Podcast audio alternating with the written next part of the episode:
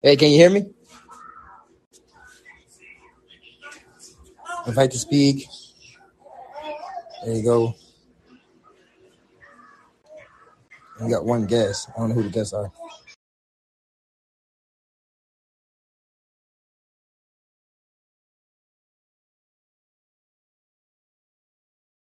Hello. I hear you. Awesome. So what exactly is this platform? Well, this platform is just like an open dialogue. Like people do podcasts or they talk about all kinds of shit around here. So anyway, you can talk about anything you want. There's a Fight Room session. That's what my session is. You can talk about anything, open dialogue, open-minded. We can debate. We, you know, anything like that you want to do, we down. That's what the Vibe.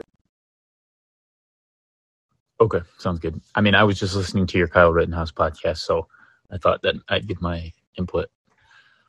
So I recently saw on Facebook, it was a quote. I was just scrolling through. It was a quote by Stephen Colbert. I don't know if you know who that is, but he's a talk show host, basically. So I guess that makes him an expert in self-defense. But he said, I don't know whether or not Kyle Rittenhouse is guilty or innocent, but if he is innocent, then we should change the laws.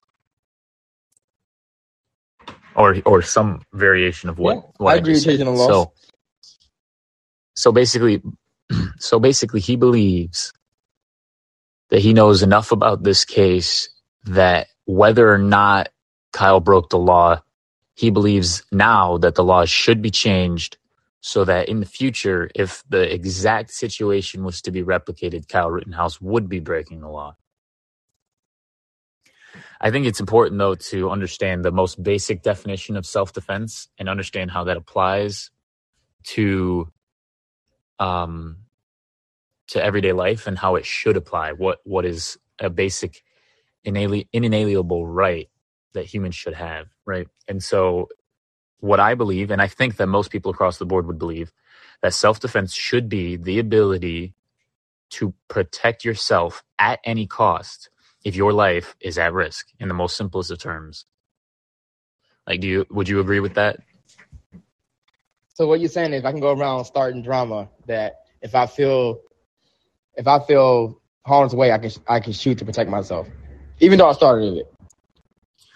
Well, no, not I haven't gotten to that point yet. So just at the basic level of self-defense, would you agree that it should be defined as being able to protect your life at any cost if your life is in danger, regardless of what any laws say? We're like, just on a moral standpoint, do you think that it is moral, or the moral definition of self-defense should be that it doesn't matter what the circumstances are? If somebody is trying to attack you, you should be able to protect yourself. I agree in a certain sense. So yeah, I'll say yeah.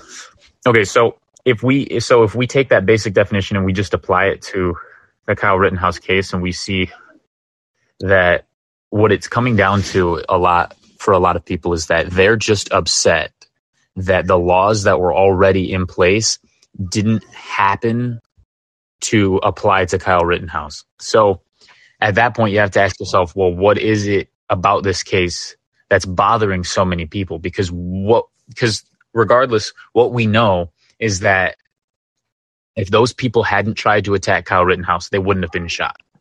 Plain and simple. So if we look at that and we ask ourselves, why do we feel the need to then prosecute a 17-year-old kid simply trying to survive? Then we have to look, like what you were talking about in your podcast, how it's become a political issue. I think that is dangerous in the sense that we are now trying to hang a man for something that should never have been in question. He should never be in a situation where he has to doubt whether or not his next steps will be legal. It shouldn't matter. If it's something he has to do to survive, then then he shouldn't have to worry about whether or not he'll then have to go to trial for it.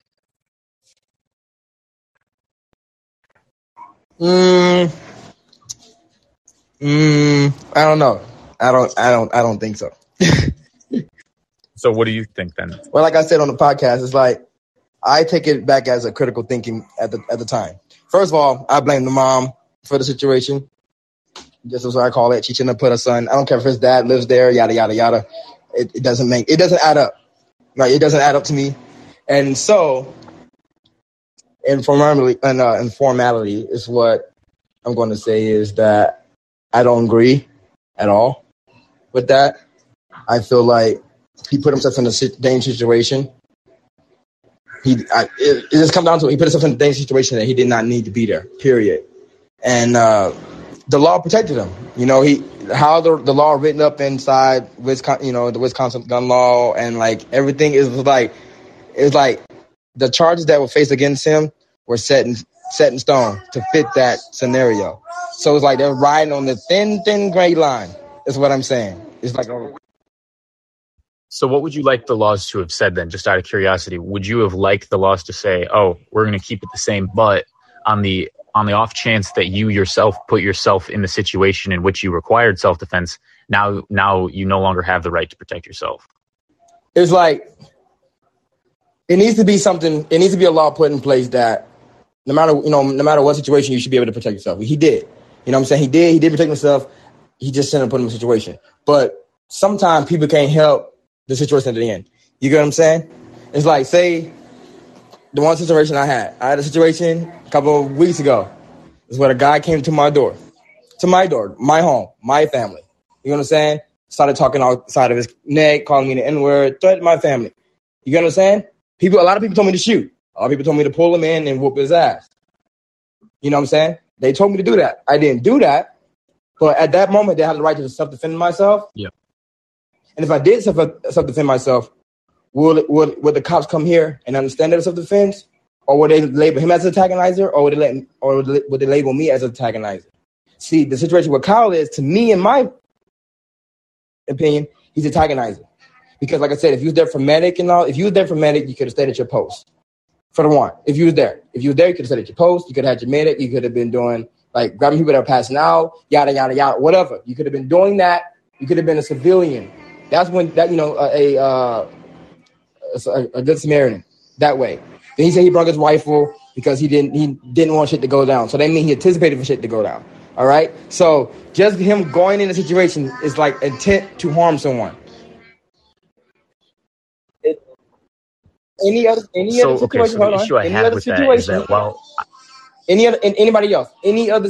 that would have happened, they would have said the exact same thing that I've said on the podcast, that the next people have said on their podcast or TV host, they have said the same thing. If it was somebody else in that exact same situation, they would have brought it in court as, why did you go here? What was your purpose to go here? Yada, yada, yada, boop, boop, boop, boop. They'd have nailed that shit. The prosecutor was, to me, bullshit. I feel like it's a sham. All this case bullshit was a sham. That's what I think. But so the issue that I have with that is that the media had already come up with this narrative that he was some kind of a white supremacist, that he was there to not. I don't think that. Well, I don't think that. And I don't think that you think that. But the media didn't rest, and they went very hard on the idea that he was simply there to disrupt the Black Lives Matter riot, or the protest that turned into a riot later on.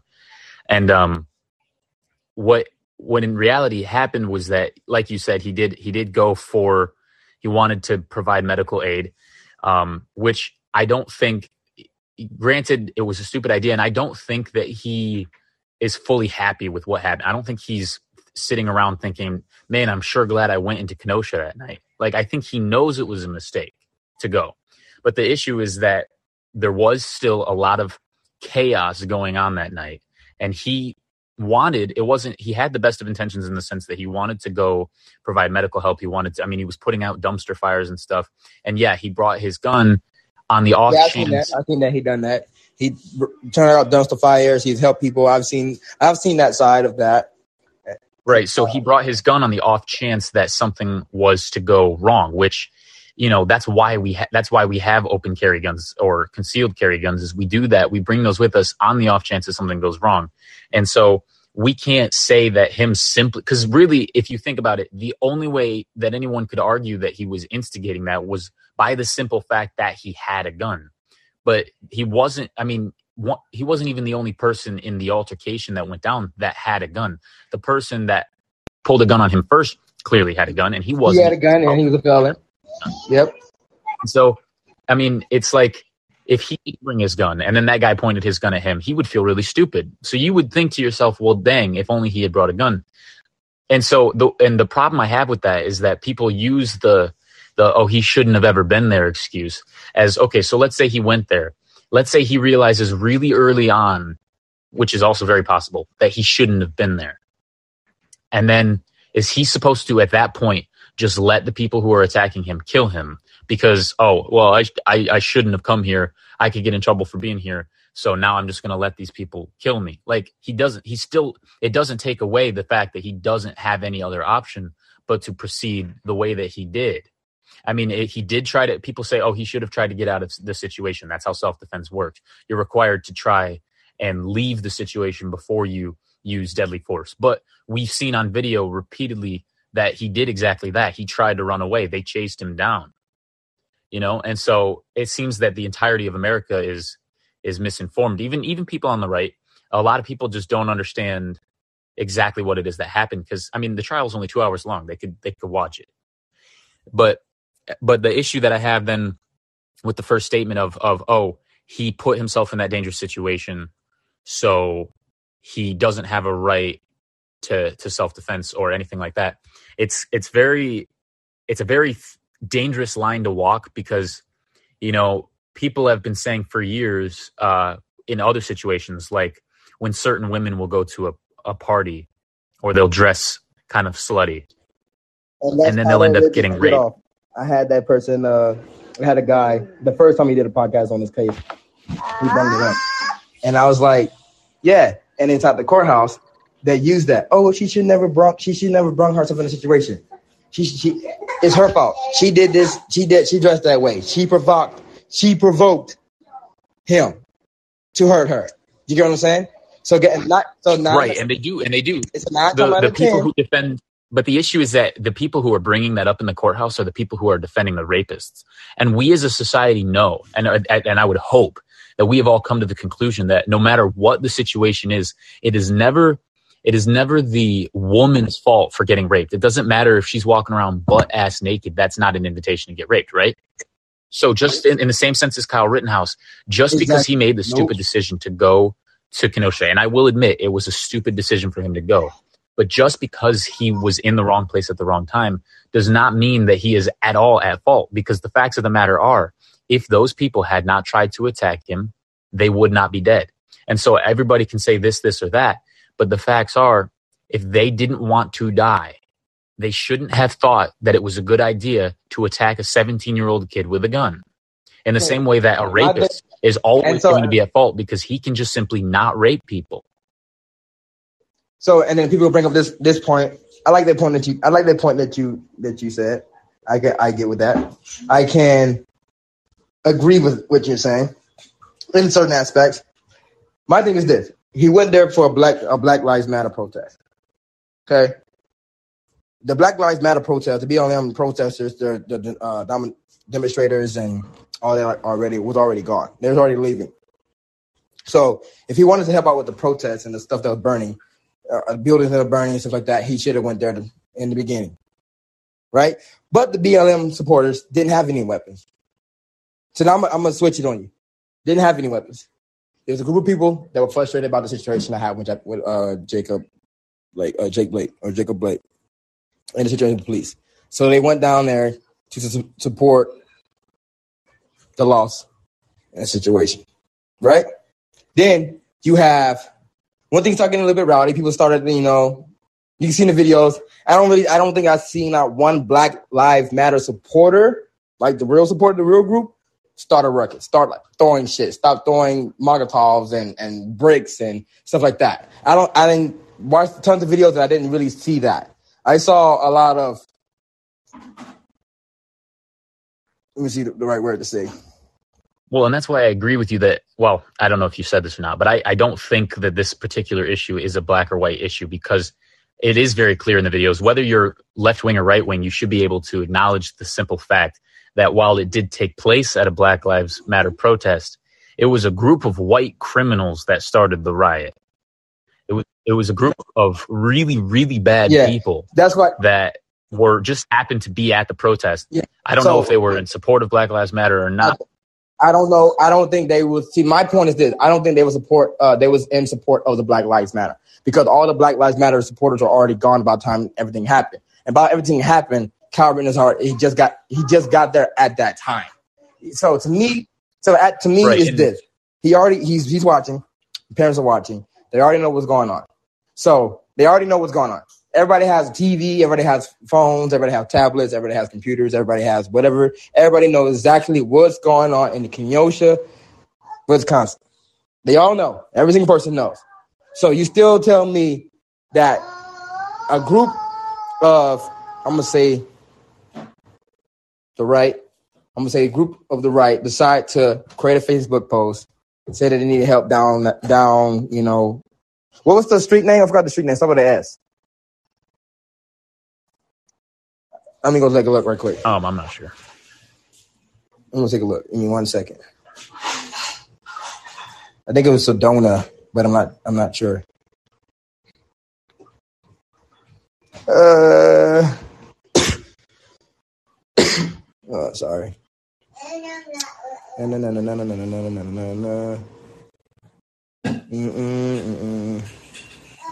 I think they'll pushed up on the Sedona Street. So, like I said, they already knew what was going on. So, that is a Kenosha, 20-some miles out, 20, maybe a good 15, maybe a good 20 minutes away. We don't know. I don't know for sure. I'm not going to look it up. I think I looked it up before, but I'm not going to really do that. So, anyway, 25-minute drive, I'm going to say that, whatever. You go to your dad's, okay? You expecting all this stuff to happen. You already know. You already know what the protest is. You already know it's violent down there. You already know. So, you're expecting something's going to go happen, expecting you whatever. So even if you know you're going to protect yourself, this man then pulled a weapon on you, you shot. Okay? At that time, still critical thinking. And that's what I said on my podcast. Is at that time, I know something's happening. I know how to defend myself. And you still make the law. Even though he's 17 years old, he said he wanted to be a police officer and he wanted to be EMT or whatever like that. So you know. Certain laws, certain trainings, stuff like that. You know. So even my family's in the military, you know, so they know warning shot. That's exactly what I said on the podcast. This guy put the gun into you. Well, he shot. You saw the video. I don't think he didn't pull a gun out on him and aim at his head. He pulled the gun out. Kyle was already ahead of him. The one guy was in front of him. Kyle's running. The guy pulled out a gun. He's in the back of Kyle, and he shoots. He actually shots. He shots in the air. You can see the video. He shoots in the air. Pow! You get what I'm saying? That's a warning shot. That is my next shot. I'm coming for you. You get what I'm saying? That's what the first guy did. There's many. You don't see that video. I can show you that video. I can even show you that the video that the court, not that court, that the Rittenhouse lawyer edit. So there's a lot of foodie shit, but I can show you the original. Okay, so the guy took his handgun out. Like he said he did it on the stand. Took his gun out. He shot in the air. Like he said on the stand. Pow! He didn't shoot the second time. You hear the video. It's 5 shots. He shot 1 time. Pow! Then you see Kyle Rittenhouse take off. Then you see the other guy that's chasing him, and then Kyle turns around. The guy throws a bag. It ain't no chain. It ain't a Molotov. It ain't a bottle. It is a bag. If you zoom into the video, you see that some chips and like look like some cans. So yeah, you get hit in the head, it's gonna hurt. You know what I'm saying? It's gonna fire. It's gonna hit you. You might not be dazed, but it's gonna be like it's gonna make you mad. You get what I'm saying? So the bag, he threw the bag at him. It didn't hit. No, it didn't hit him. It didn't hit Kyle.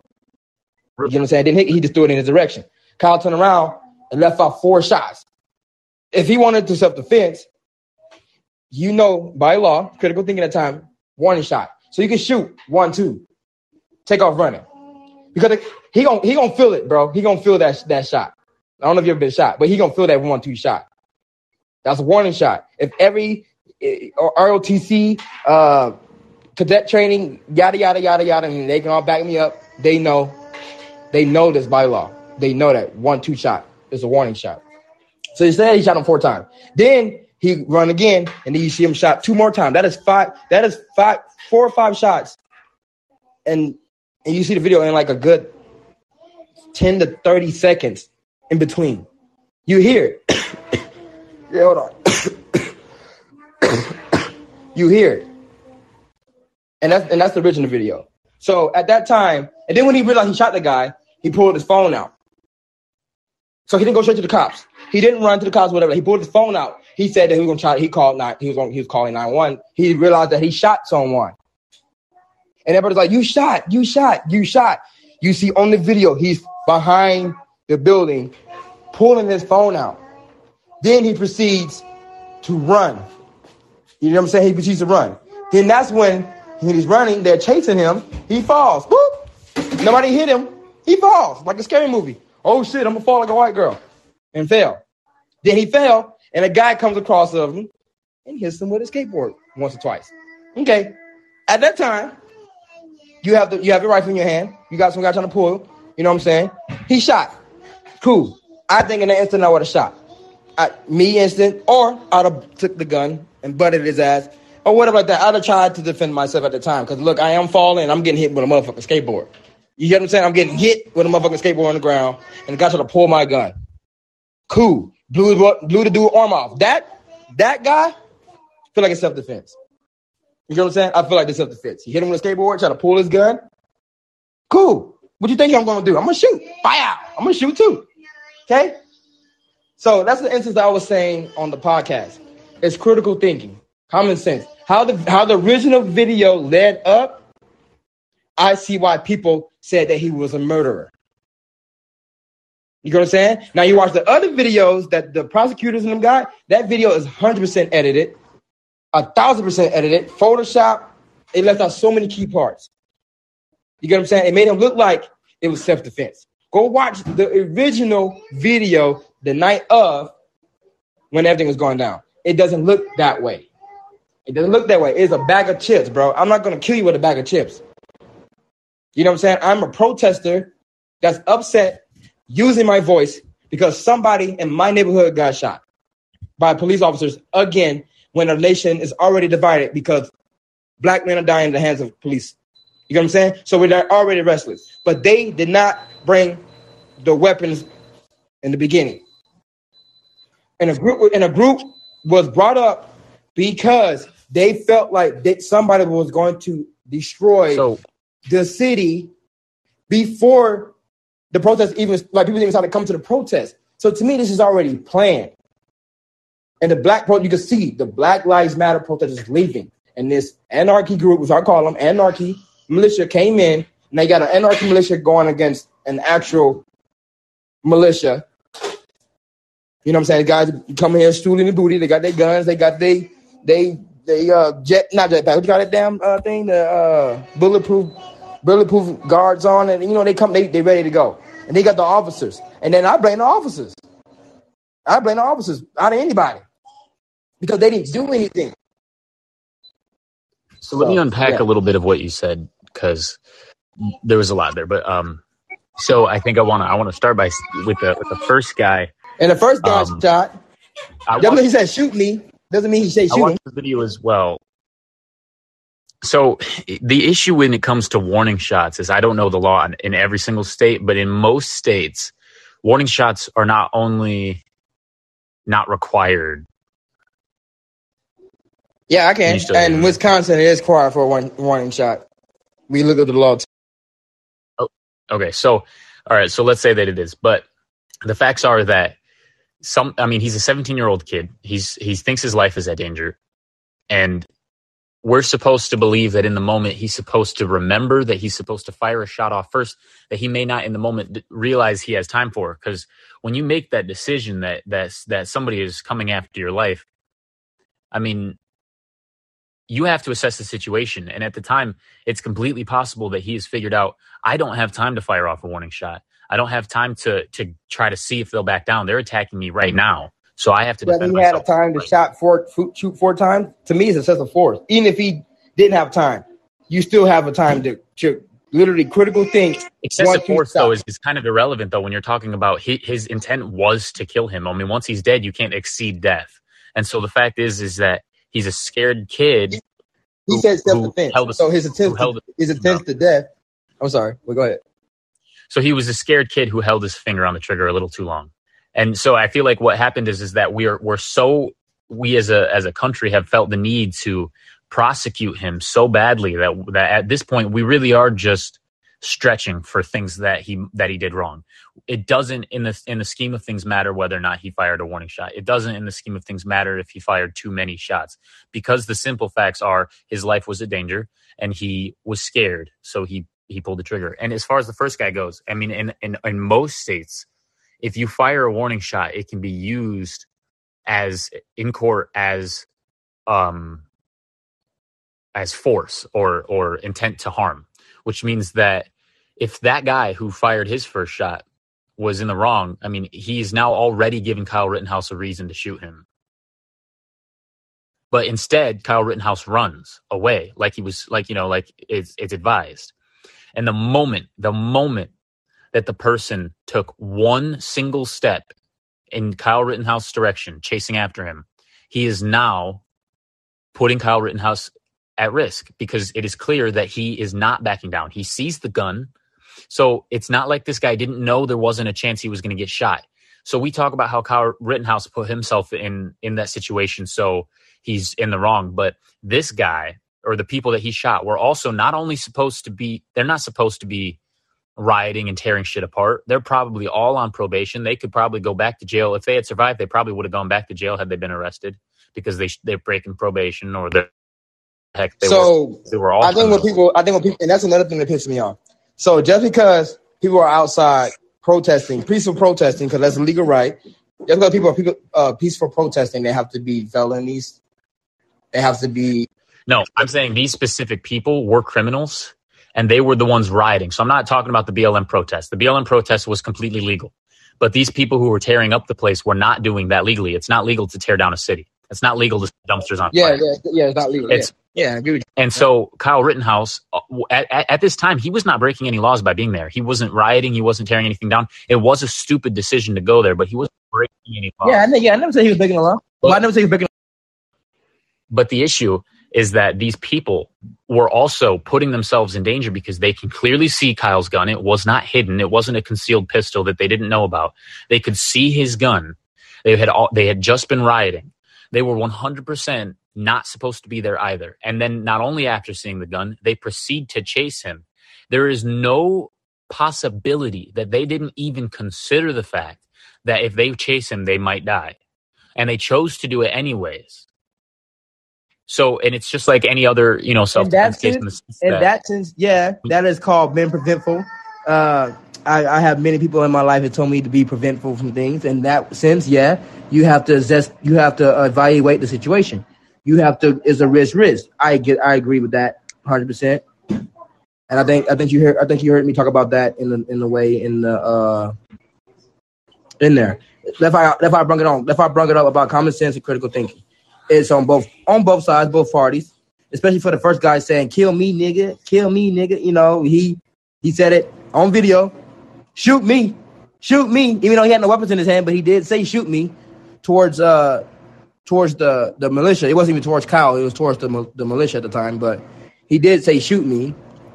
And the issue that I have, though, is that a lot of people are trying to do whatever they can to not look at this face value, when in reality, this is a pretty open and shut case. I get that he's, like I said, he shouldn't have been there, but the facts are, I mean, I had somebody argue with me literally yesterday.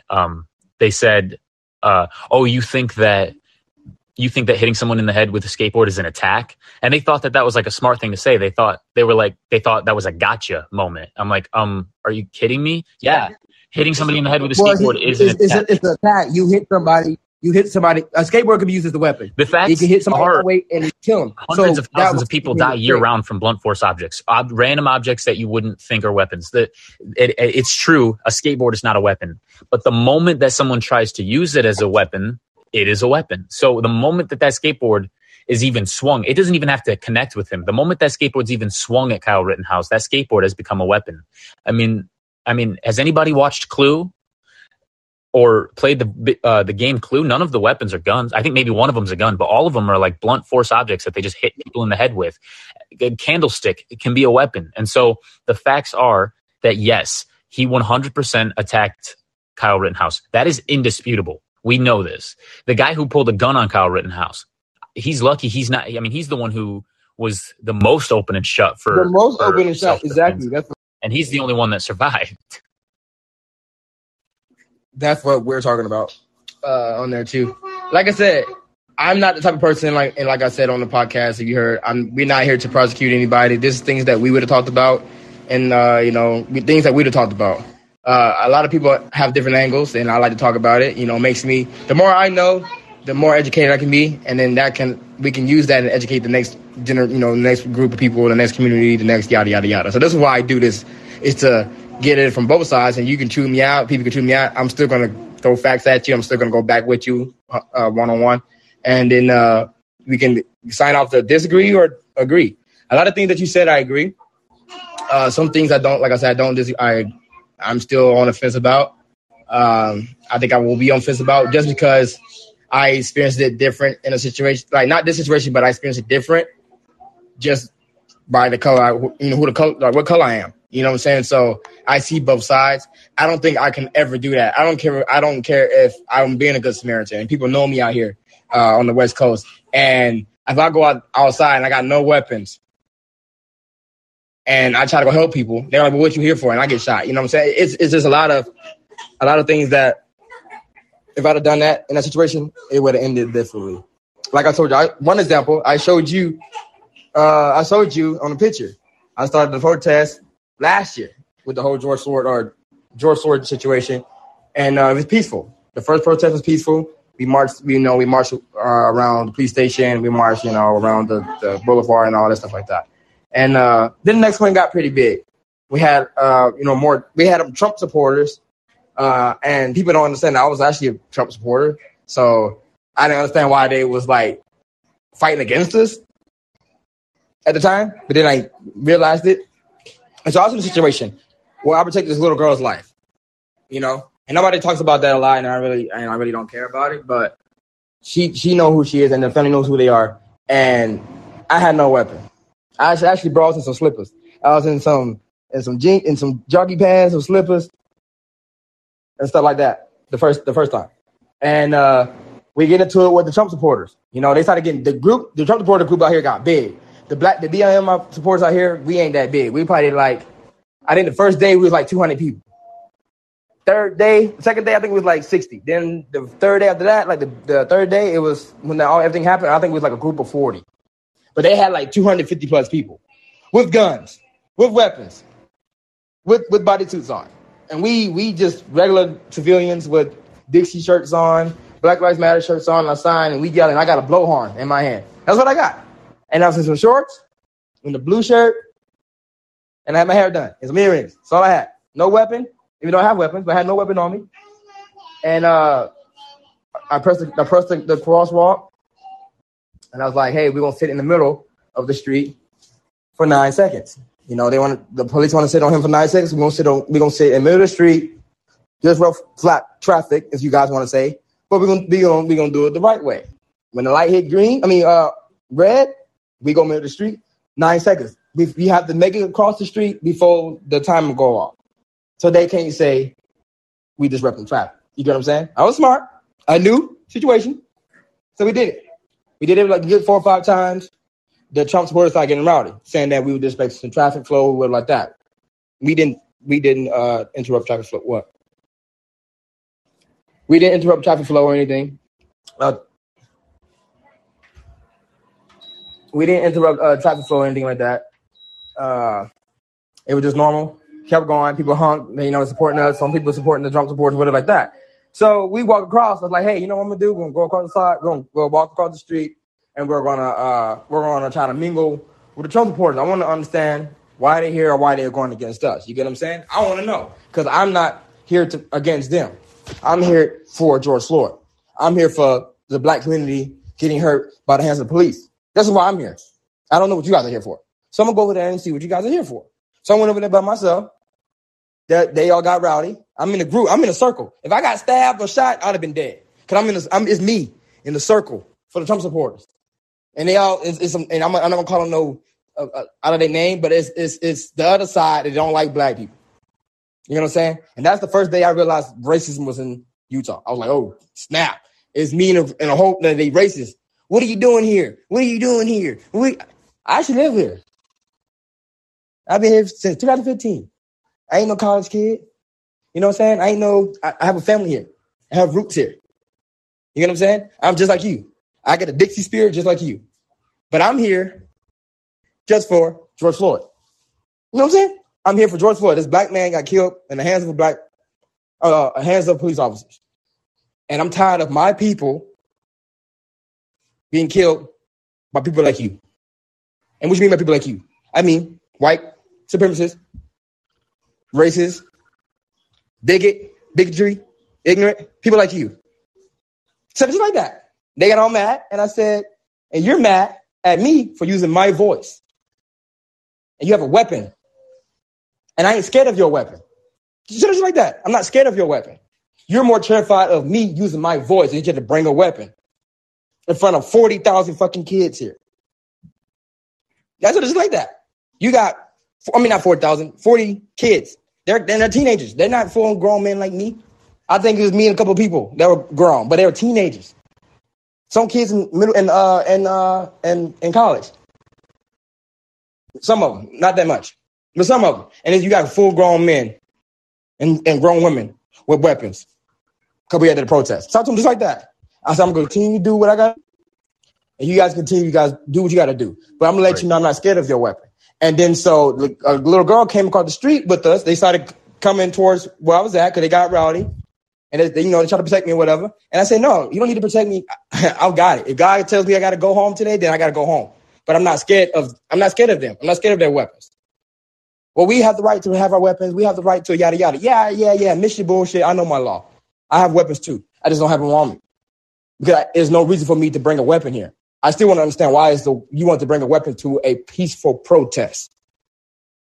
We didn't rowdy. We didn't burn the building. We ain't throw spray paint. We didn't do anything. We are just shouting our voices out because we're tired and we're using our voice. So you decided to bring a weapon. So I just want to understand why you want to bring a weapon to a peaceful protest. Yeah, you have the right. You have the right to bear arms. You have the right to carry. You do. Yeah. But what's the reason? So then the little girl gets hyphy. Starts speaking her piece, yelling, white supremacists, yada, yada, getting in the face. What you do, in his face. He could say, hey, you get out of my face, or push her off or whatever. He didn't. Instead, a woman took out her gun because she felt like she had the right to take out her gun and point it at this 12-year-old kid because the 12-year-old kid is in somebody else's face screaming, Black Lives Matter. You know what I'm saying? She's saying, Black Lives Matter. Black Lives Matter. F the police. F the police. Get out of my town. Get out of my town. In front of this group. So the lady, pointing on herself, self-defense probably, who knows what she was thinking, put the gun on this little girl. The little girl freaked out. Oh my gosh, I'm going to get killed. I pulled her from the side. I said, point the gun at me. I've been screaming Black Lives Matter all day. I've been on my blowhorn all day. I've been crossing the street all day. Point the gun at me. Don't point it at her. Point it at me. What you scared for? So I walked across. She walked away. I walked across the street. The cop saw me because I was hot. The cop saw me. Instead of stopping the girl with the gun, they stopped me because I wanted to go take care of the little girl that was crying. She ran across the street, almost got hit. So I took off with her, made sure she didn't get hit. And when I talked to the guy that she was screaming at, say, hey, did you feel threatened by her voice? He goes, no, I let her scream. I said, so did you know that the lady pulled the gun out on her? He said, yeah, no, I didn't. That's the picture that I sent to you. And had an officer standing right next to me thinking that I was going to hurt this man. No, I wasn't going to hurt this man. I just wanted to understand, was he hurt by her voice? Did he feel assaulted by her being in his face? And he said no.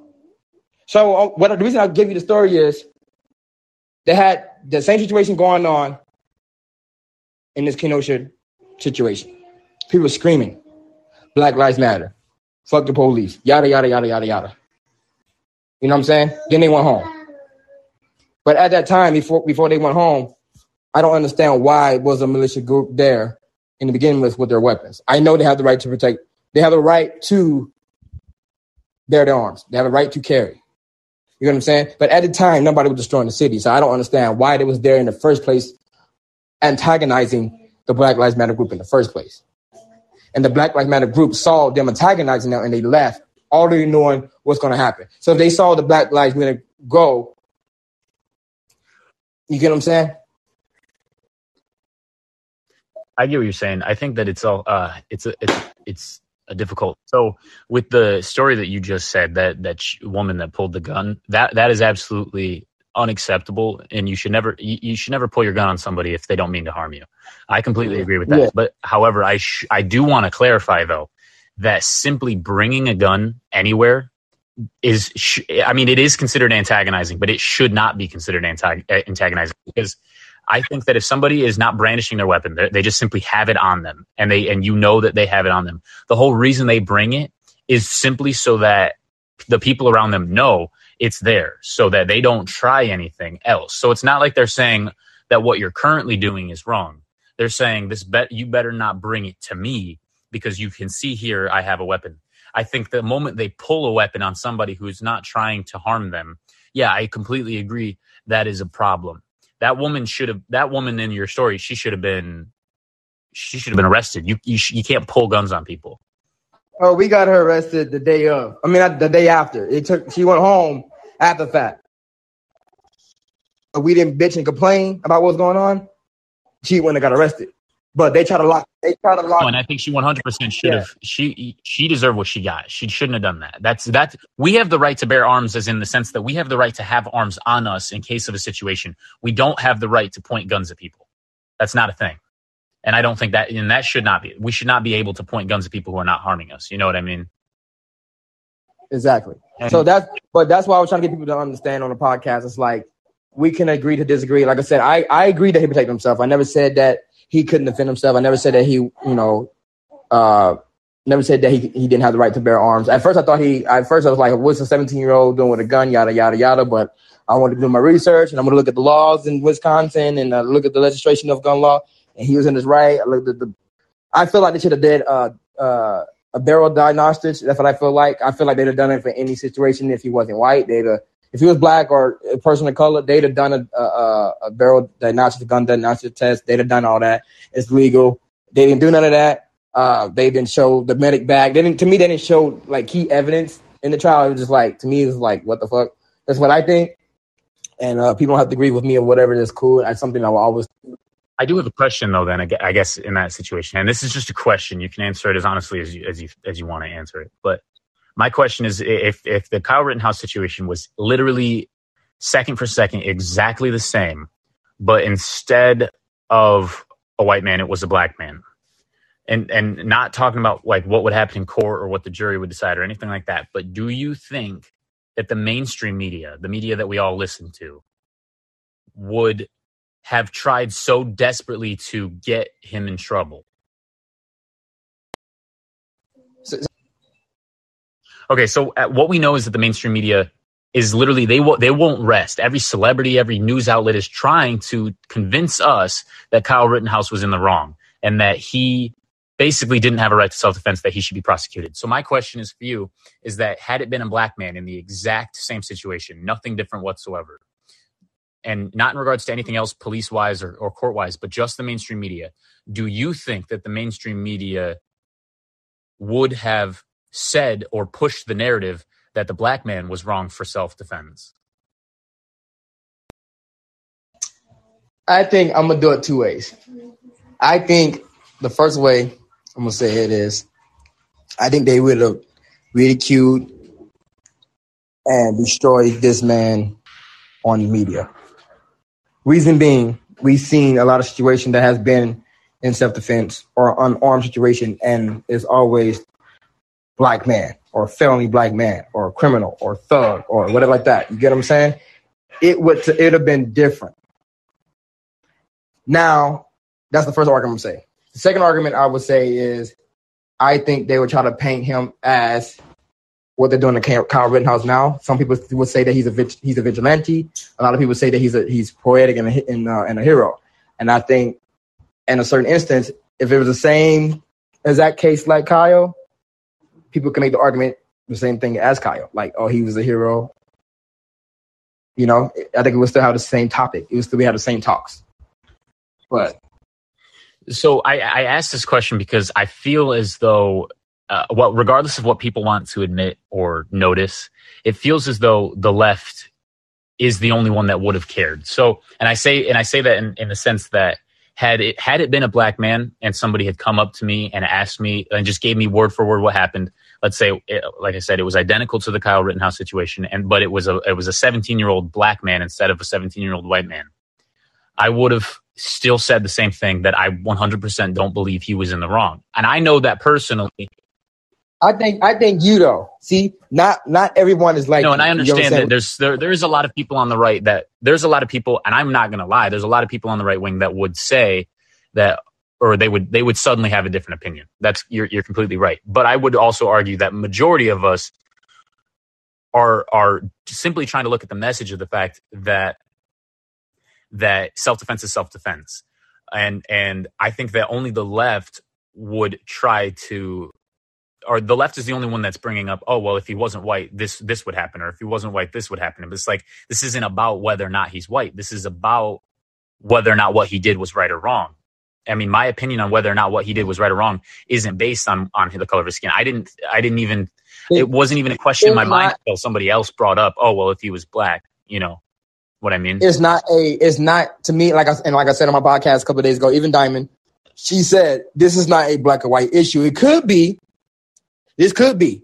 And that's why I think the BLM and the BLM supporters and Black Panther and all them were kind of like, if you see their messages on Facebook, Parler, and Twitter, and all that, it's like, if it was a black man, like it's there. It had been many cases of a black man, of a black child. Just like, I mean, I'm gonna keep it real with, just like Trayvon Martin, rest in peace.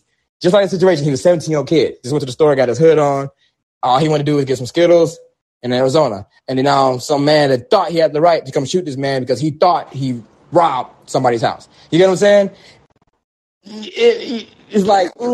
Yeah, I get what you're saying. There's a lot of situations where people have been very stupid and done very stupid things. So what I'm saying is that if a black child was in the situation as Kyle Rittenhouse, first of all, they'd have had his background and anything on his back, him, his family, anything like that to argue their statement about the situation. So honestly, we probably won't even get to the point. It to be like Kyle. I think he ought to be ridiculed and labeled as a murderer on spot. I don't think they would say self-defense. They would have to literally look up the evidence. They have to look at the evidence, the videos, witness. They have to dig every single thing up to claim self-defense. You know what I'm saying? At that point, he would not be labeled a hero or a vigilante. He'll be labeled a thug. He'll be labeled a, you know, black man, duh, black. He'd have been labeled that. He'd have been labeled that until he was found innocent. But who do you think would be doing these labels? Because my question isn't about what you think the court would have done or decided. My question is just simply whether or not you think the media would have bashed him as hard as they would have bashed. Because the facts are they bashed Kyle Rittenhouse. The verdict came out that he was not guilty, and at that point it should have stopped, but it didn't stop. The jury decided that he was in the right, and yet the media is still right now even. Making Kyle Rittenhouse out to be a murderer. And so my question is, do you think just in the media's responsibility, would they have made a black man out to be a murderer? Yeah, the media definitely would. I think the left definitely would. I think the right as well would, in a certain sense. I think the right would make it like, I don't think they'll look as into self-defense so quickly. I think once they have the evidence, then they'll probably be like, oh yeah, self-defense. But I don't think from the first moment it would be. So I'm gonna say both, left and right. I think the only people will have a chance to even think about it will be people that are independently, you know, that will actually sit down and think about the situation. So the reason I bring this up is because a lot of people want to attribute this case to white supremacy, but they don't. Most of these people don't even know that Kyle Rittenhouse is actually Hispanic. So so many people went into this thinking that it was a white man that shot 3 black people. Then they found out it was a white man that killed 3 or shot 3 white people. And then they realized, oh, wait, it was a Hispanic man that shot 3 white people. And yet none of our opinions changed when we found out he was half Hispanic. Like, that didn't have any effect on whether or not we thought it was self-defense. Yeah. Yeah, definitely right on that. And I ask about the media because I don't remember the guy's name. He was a famous rapper. Hold on. He just recently got out of jail and then decided to run over a bunch of people with his van. I don't know about that story. I don't really cover celebrities, stuff like that, you know. So I can't find the story right now, but basically what happened is a man ran over a bunch of people with his van, and it was thought to be racially motivated. We don't know if it was racially motivated. We don't know. He had a history of going on his Twitter and basically bashing on white people a lot. That's pretty much the only evidence that we had. Uh-huh. Well, except for the fact that I think his previous crime was also assaulting white people that he seemed to have a problem with. But the point is, it doesn't matter what his motives actually were. The point is that the media had a case of a black man that injured 40 people. He injured 40 people, 4-0, with his van, killed 3 of them. And the CNN and MSNBC, they are refusing to acknowledge the slightest fact that it's possible that this man ran over these people because they were white. And they weren't doing anything wrong. They weren't brandishing weapons. They weren't rioting. They weren't protesting. They weren't on the streets doing anything. They were just minding their business. And he takes a van and he runs them over. And again, it doesn't really matter what his motives actually were. But the fact that the left-wing media doesn't even want to consider the possibility that it was racially motivated, but yet they'll be super quick to say that Kyle Rittenhouse was racially motivated, even though he didn't even shoot anybody outside of his race. Yeah, I don't think any group that I'm in, or you know what we think, I don't think it was racially motivated. You know, he obviously did shoot 3 white men, so I never, when the story first came out, I never took it that way. I think a lot of people bring it as a race issue or a color issue is because they're doing a what if. You know what I'm saying? It's always what if it was different. What if it was a black man? What if it was a black child? You know, that's why they bring it in the color. You know what I'm saying? And the BLM does know, the group that we are in. They do know that it's not, you know, a black. You know, it's not. He didn't shoot a black person. They know that. It's just the scenario of the situation that happened. If it was different, if it was a person of color, that's why they do that. Well, and that's the issue that I have with this whole, the media is, whether it's right wing or left wing, is always looking at things through a racial lens. And my issue is, like, had the people that he shot been, or at least even just one of them, had he shot a black person that was trying to attack him, I mean, there was no doubt in my mind that everybody would be saying that this was racially motivated or that he was a racist. And that kind of scared me. If he shot a black person, a person of color, yeah, definitely. They'd be like, this is mostly, yeah, definitely, 100% I agree with you on that.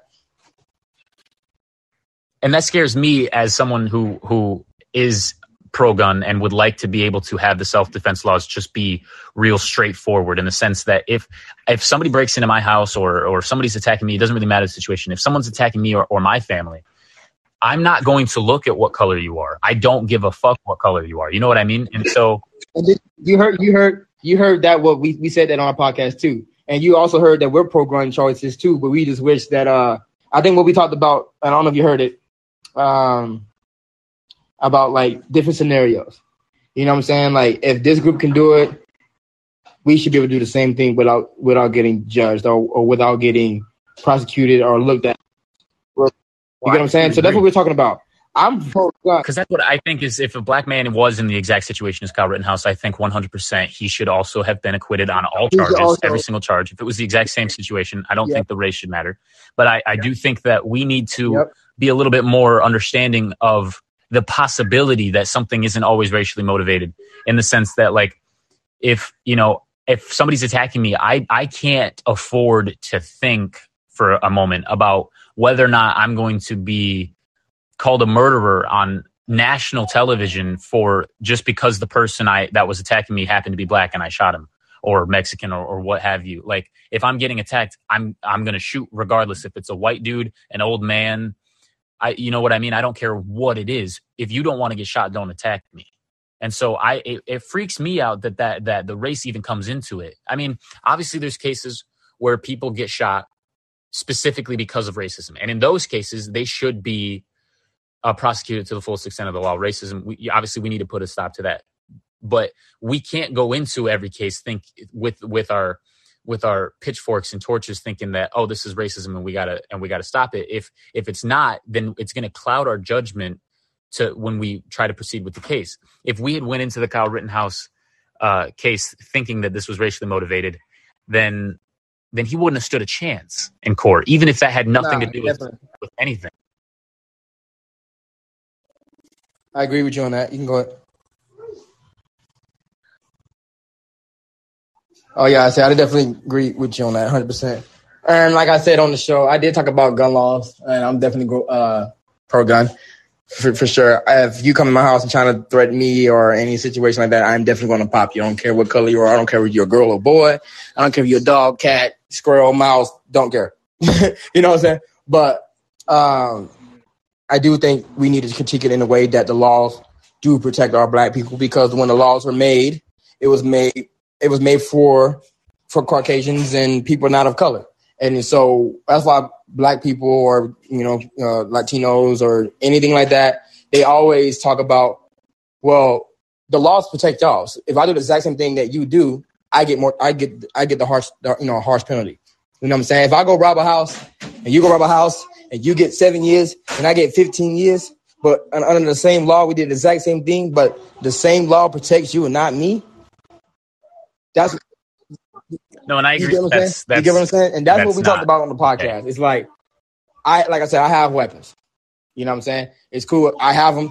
They are safe, and I don't use them unless I have to, and I don't try to put myself in a situation unless I have to. But if somebody come here, they know I'm gonna pop your ass if you trying to fuck with my family. And I expect for you and any other American that has the right, that's in the state, that allows that stand your ground law, allow you to carry your gun law, carry your gun, yada yada yada. But it should be.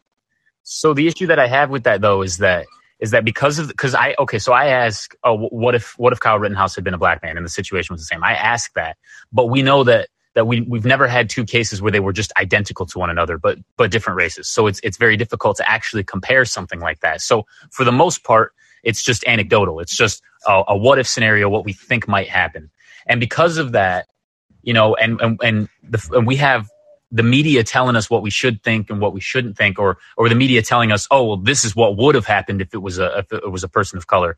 That's just what they tell us, but we don't actually know that that's what would have happened, because it's not what happened.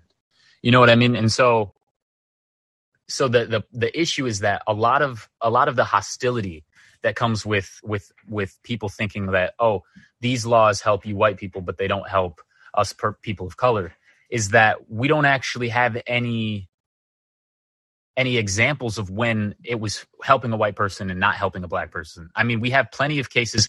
The issue is that we have plenty of cases. Hell nah. What do you mean? It's been plenty of cases. Well, it's been plenty of cases that white people, especially white people of power, white people that have money, they get away with so much shit that for a fact they're supposed to be in jail.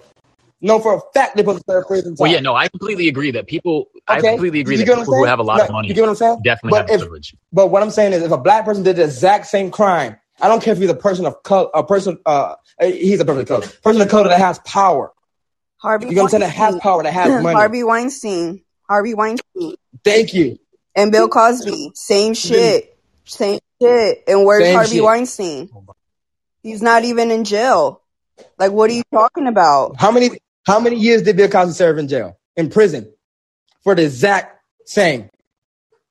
You know what I'm saying? It's laws. The laws protect tons of white people. The laws were made, the Constitution was made at a time when black people and people of color were slaves. You get what I'm saying? There were slaves. So what you tell me? You tell me. No, you tell me. White law back in the day protected people of color. Through any situation. No, back in the day, I will completely agree. It was completely. I mean, I'm not denying that the United States has had a very racist history. That's not what I'm saying. What I'm saying is that we have such a weirdly inaccurate court system to date, where there are instances where white people. And so there are instances where white people are put away for things that they shouldn't have had to be put away for. We have obviously a lot of instances where black people are put away for things that they shouldn't have had to be put away for. But we also have instances where black people do get exonerated from crimes and white people get exonerated from crimes. And the issue is that we, as a society, have begun this process where we cherry pick this case versus this case when there are factors that come into play that aren't always to do with race. For example, there's a number of white women and stuff that go to court and they get exonerated or acquitted because they're wealthy, but we don't know that it's because they were white. But we also have black people that were exonerated from cases that, like O.J. Simpson, for example, was, he sus as hell, but they didn't prosecute him because the evidence wasn't there. They didn't continue to prosecute him because he was black. They're like, the evidence isn't here, but you're a black man, so fuck it, let's throw him in jail. Like, that didn't happen. And so I'm saying that, there is a lot of instances where injustices are done. But my point is that injustices are done to everybody. Injustices are done. How many black and Latino are in jail as opposed to white people? The population is made of black people and Latinos right now in prison. That's it. And the biggest. That's it. There is no other argument that you can't say that white people don't get away with shit because they do. Look at this. If that was the case and race had nothing to do with it, there would be as equally as much white people as there are black and Latino in jail, and that's not the case. Because where I live, is not the case. Like, a lot of white people get away with shit. And it does have to do with the money. But on top of that, I mean, that's generational wealth that goes back to what? To fucking slavery. That they got off all these other people's back. And then they want to have the nerve to say, oh, that's not it. Like, that's not why. And it is. Like, if you would just admit that that's what it is, we wouldn't have any discussion on what the problem is. Because that is the problem. So the issue with that, though, is that comes down to a question of demographics and population, right? And so we know that in this country, the majority of people in this country are white. And wealthy. Most of the people that are wealthy are white. Black people and Latino are barely coming up to that shit. Barely. And that's where I come back to generational wealth. Generational wealth has a lot to do with what people get away with and what they don't. Because if you come from a wealthy white family, of course you're going to get away with shit. That helps. Obviously, your wealth helps. And obviously, your color helps. Because they're going to be like, oh, well, their grandpa, established this town, this whatever, did this, did that. And they don't look at what the person does. They just look at where they come from. And if they come from money. You go look at the status quo. I'm going to hit what she said. Look at the status quo. Go look at the schools.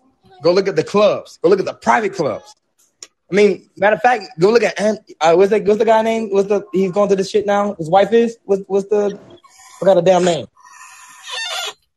What's the damn name? I can't figure it out. I forgot. I can't figure it out right now. But she's going through her case on the 29th. Epstein's wife. Look at that. The power. If you come from Harvard, Stanford, you know what I'm saying? Those two high private schools, how many people that know each other? That's family. That is generation wealth. It's exactly what she's talking about. It starts from there. Well, so here's the issue with that. I will completely agree that generational wealth has a lot to do with an easing of a case. Wealthy in general has a lot to do with being able to ease people from a case. Because if somebody's throwing money at you, you're probably going to want them to get off. That's just a fact. And there is a difference with more white people have a higher income than people of color in this country. That's also true. But the issue is that to say that that's attributed to their whiteness is inherently just, it's a logical fallacy, because to say that situation couldn't happen to a black man as well, it doesn't make a whole lot of sense. Because think about this, for example. Let's take a family that we know is currently wealthy and has had power in this country. So let's say that in the future, one of Obama's daughters was to commit a crime And it was kind of like up in the air. We didn't really have a whole lot of evidence or blah, blah, blah, or whatever. Maybe we had some evidence. I don't know. We know that Obama's daughters are not going to go to jail. And we can't say, so we can say that that's a generational wealth thing, that maybe Obama threw some money at it, got him out of jail. But we can't say that it's because they're black that got them out of jail. But we can say that when it's a white person throwing money at the case. Because it happens so many times in our faces. That's why we say that as a country, as a nation. That's why we say that it's been done. Yeah, and the only person that you can use as an example, like you said, that got away with whatever it was, O.J. Simpson. He's been the only one. The only one. Name one other black man that hasn't completely, like I just read in the news the other day, that this man that was not guilty, didn't commit the crime, was in jail for how fucking long, and they want to barely let him out after 40 years? Like, oh, but it's not because he's black. I also just read a case yesterday about a man who was raided on by the SWAT and police, and he shot at them, and he was also acquitted of all charges because the police were doing an illegal raid. They were not supposed to be. How long was he in jail? How long was that black man in jail? Go look right now and see how long he was in jail, opposed to Kyle. That's why we say that's why we say what we say. It's been done. White people have got away with so much shit for so many centuries, man. Decades. You know what I'm saying? Decades. That's why we say it. Kyle been in jail for 87 days. I think 83 days. So that is less than 3 months. That is, what? Is it? Oh no, 3 months is what? Less than 3 months. I don't know. Some shit like that. Anyway, but go look at the black man case when he got acquitted. Go look how long he was in jail. Go look. You can go do your research. That's why we say. That's why we say what we say. Hold on, give me a second.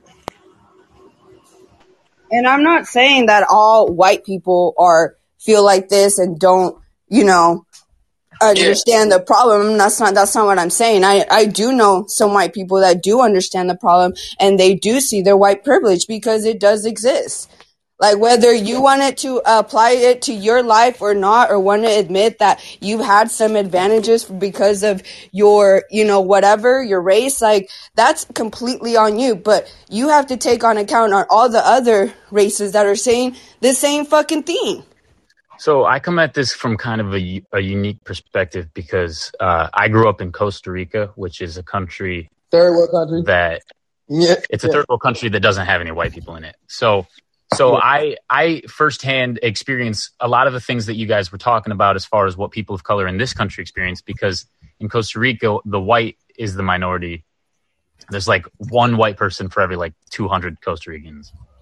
It's hard to come by another white person. And they treat white people there like really badly.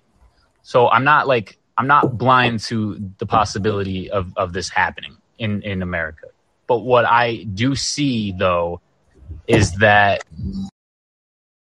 it's very different in a first world country, because in a third world country, there's no rules restricting them from just doing whatever the heck they want to white people. White people aren't allowed to work in Costa Rica. They can't have jobs unless they own the business, which is extremely hard to do. It's everything. Food is twice as expensive for white people. I mean, this is all stuff that's happening legally. You go into a store, they see that you're white, they charge you twice. And so, I see that stuff, happen in those countries, and I don't see that stuff happening here. And so it's not that I don't think that it's possible. It's just that I see it being a very toned down version of what people think it is. I'm gonna break it down for you. You said you don't see. Yeah, you lived in Costa Rica, and then you experienced a lot of what the Ticos and Ticas did. To the Caucasians out there, or I would say gringos or white Americans in South America. I've seen it firsthand as well too with you, and I agree with you in a sense. Now you lived in America all your life. You're from Michigan and all that stuff like that. So you grew up. Well, people got to understand. He grew up around all types of different cultures. So he's seen both sides. Now, if he sees that he doesn't have a privilege, that's on him. I kind of feel like he does have an advantage a little bit. If he doesn't realize it, then that's on him. But he does. Just how you was brought up, you still do.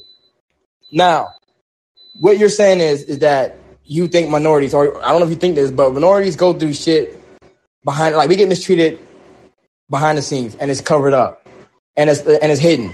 It's like if my little girl go do something, and she knows she did it.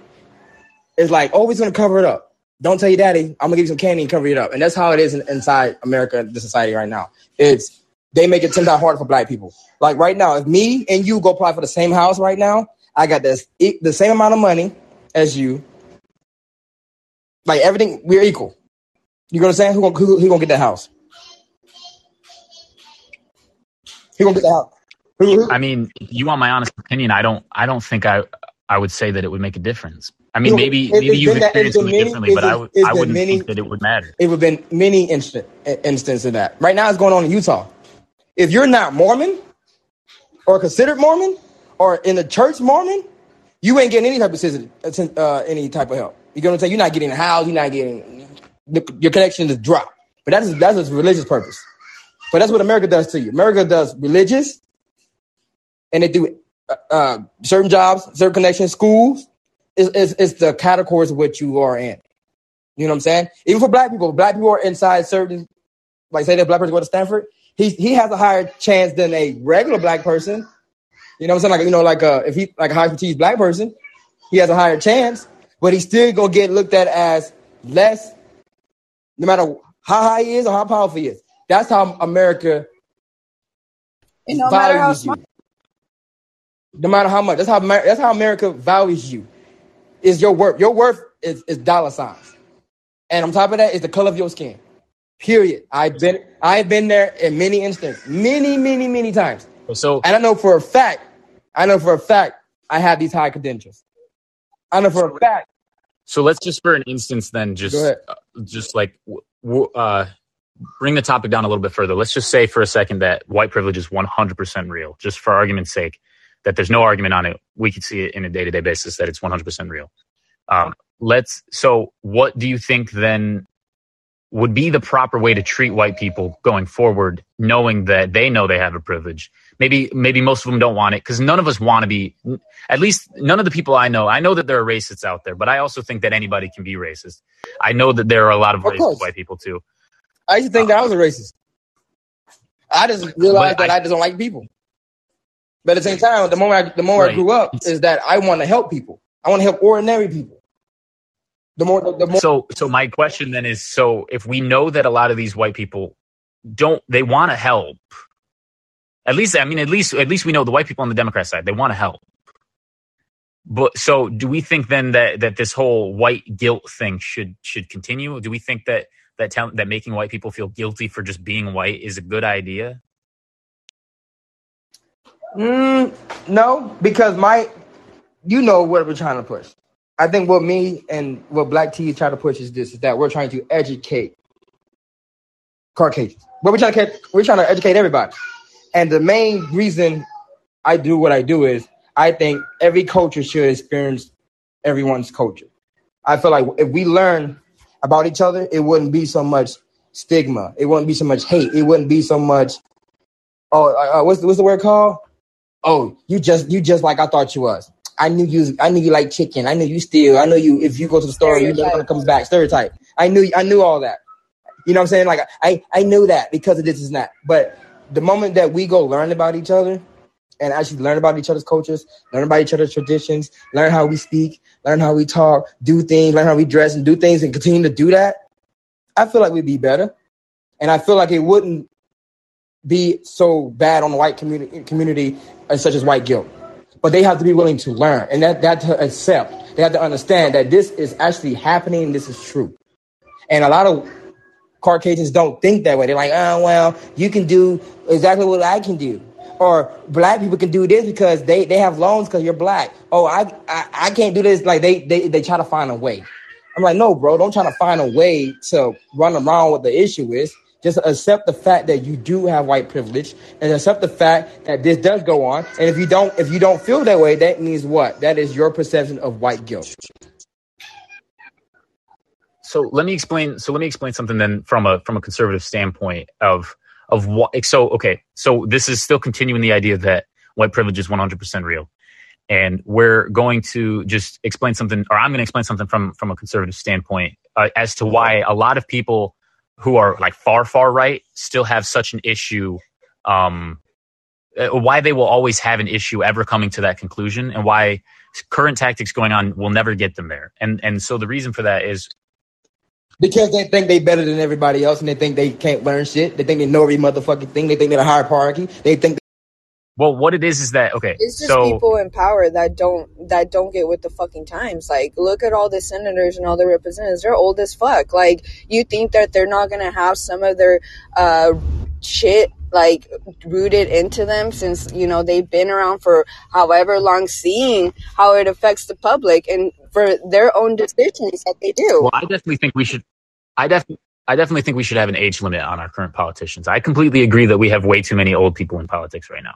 We need, but what I want to explain real quick is that it's if the right wing even detects a hint of hypocrisy, they sit on that because that's just kind of how they are. So what it is, so like, okay, so for a while, like it kind of happens on TikTok a little bit, but it used to happen mostly on Vine back when that was a thing. And what it was is that there was all these black creators that were genuinely really funny, but every so often they would come out with a video that would be like, white people be, and then they would just proceed to stereotype white people and be kind of really rude. And I'm not going to say racist because it wasn't really that far. They weren't trying to be hateful. But they were making jokes like, oh, white people can't season their food, and then they'd like eat the food and be like, oh, this is shit. No wonder you're white, or something like that. And the issue is that when someone from the far right sees videos like this being widely accepted as just being okay to make, but yet the reverse being like, oh, a white person would never be able to get away with making a video about, oh, black people be like, and stereotype them. That would never be okay. I don't think it should be okay.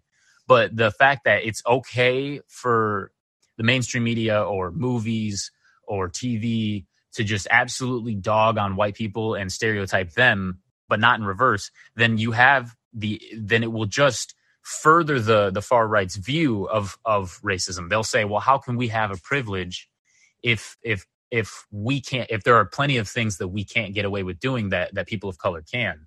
So it's, you see what I mean? But, I mean, all of that, and even just people now imitating, I mean, who's the one that started, like, blackface? And stereotypes and that shit. Like, I mean, black people didn't come out of nowhere. You know what I mean? Like, this is just, like, the karma that, you know, reaps from what you sow. If you push that, okay, of course, so, okay, like, so now...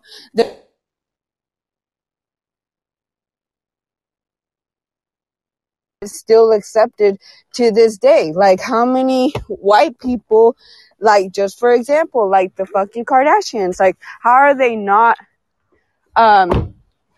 making a profit out of black people's culture? And they get away with it, and they have money, and they're cute, and all of this shit. But, I mean, you look at shit like that, and it's still a profit.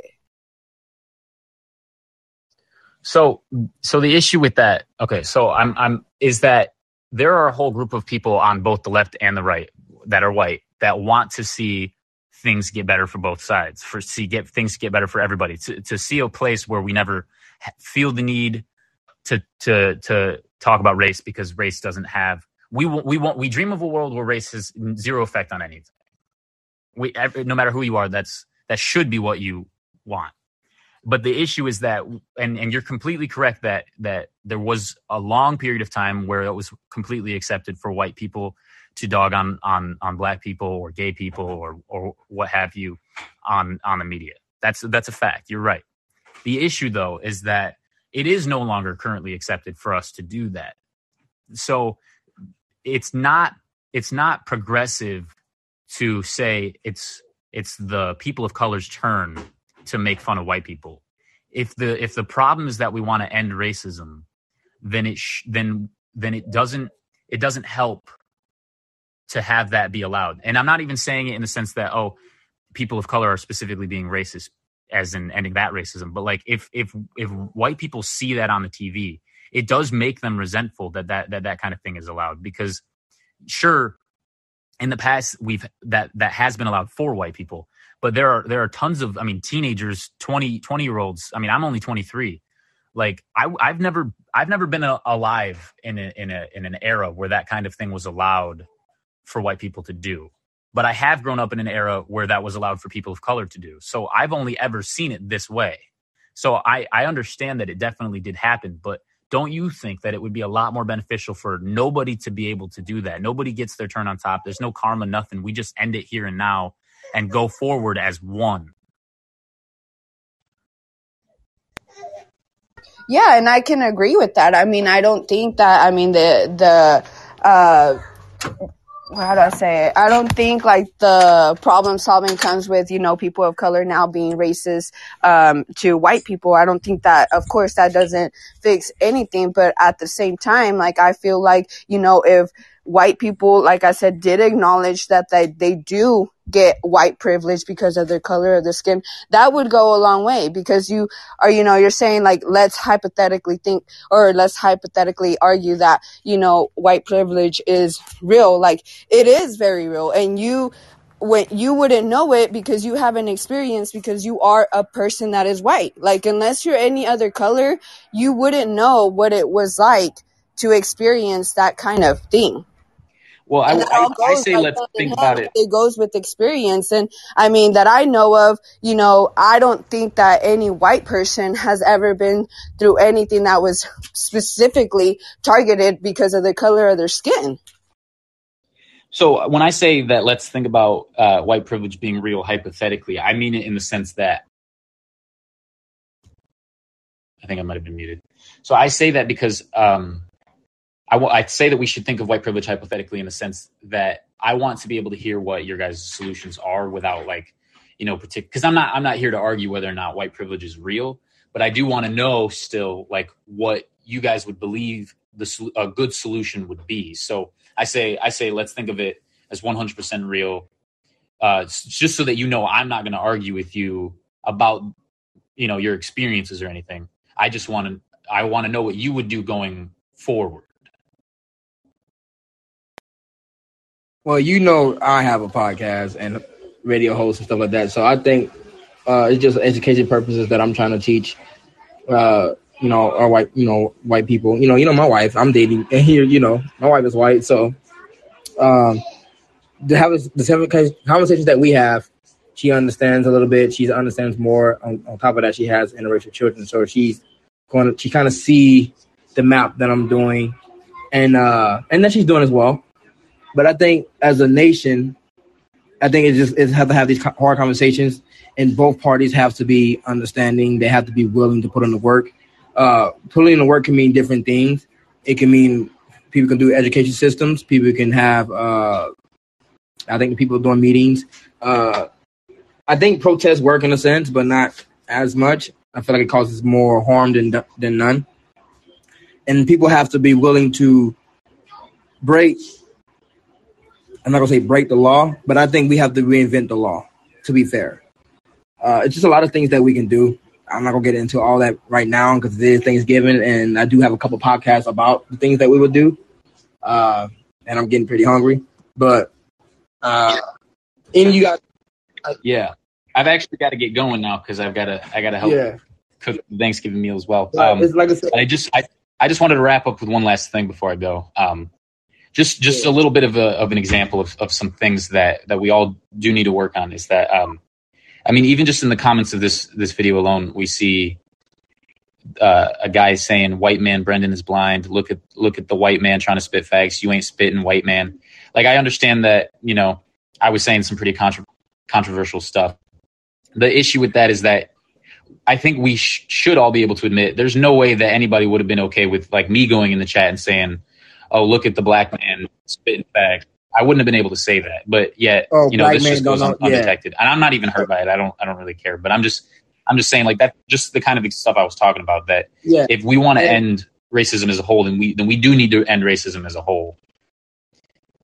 And as a whole, and not be a hypocrite, you know. And I get that in a sense too. And people do that. People do that. And you can always, call that out or whatever, talk on that. But I do agree with you on that. Racism needs to end in a whole. And they got people that are Latino, people that are black, people that are Asian, people like it's racist everywhere. It's not just a black and white thing. I think the black and white is more glorified. It's more magnified and enhanced. And but it's racism all over. And I mean, you can see that have an anti-Asian hate crime bill going on now. I wish black people get that bill. I really do.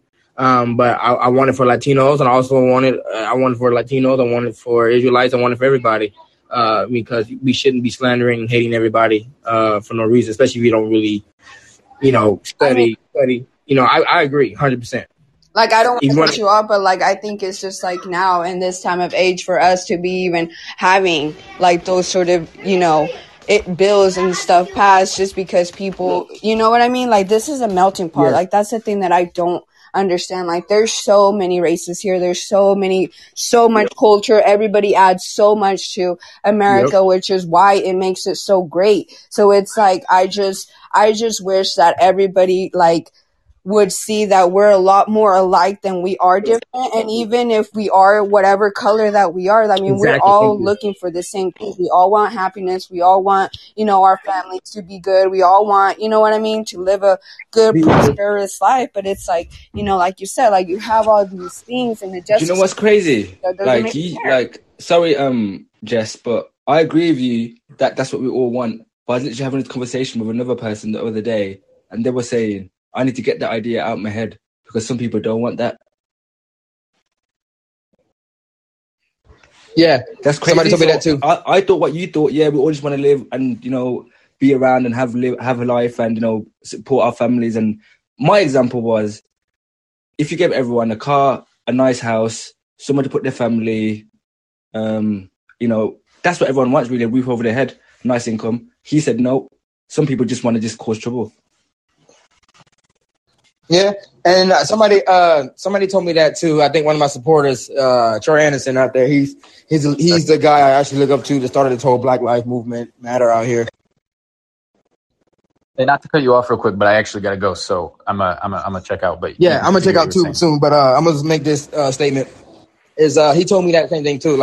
At first I say, well, everybody needs to have love, everybody needs to do this, and everybody needs to do that. And he go, well, Nick, not everybody sees it that way. They gonna say I do come at love. I love my family and my traditions, but I just don't love you. You know what I'm saying? So I agree with that 100%. Yeah.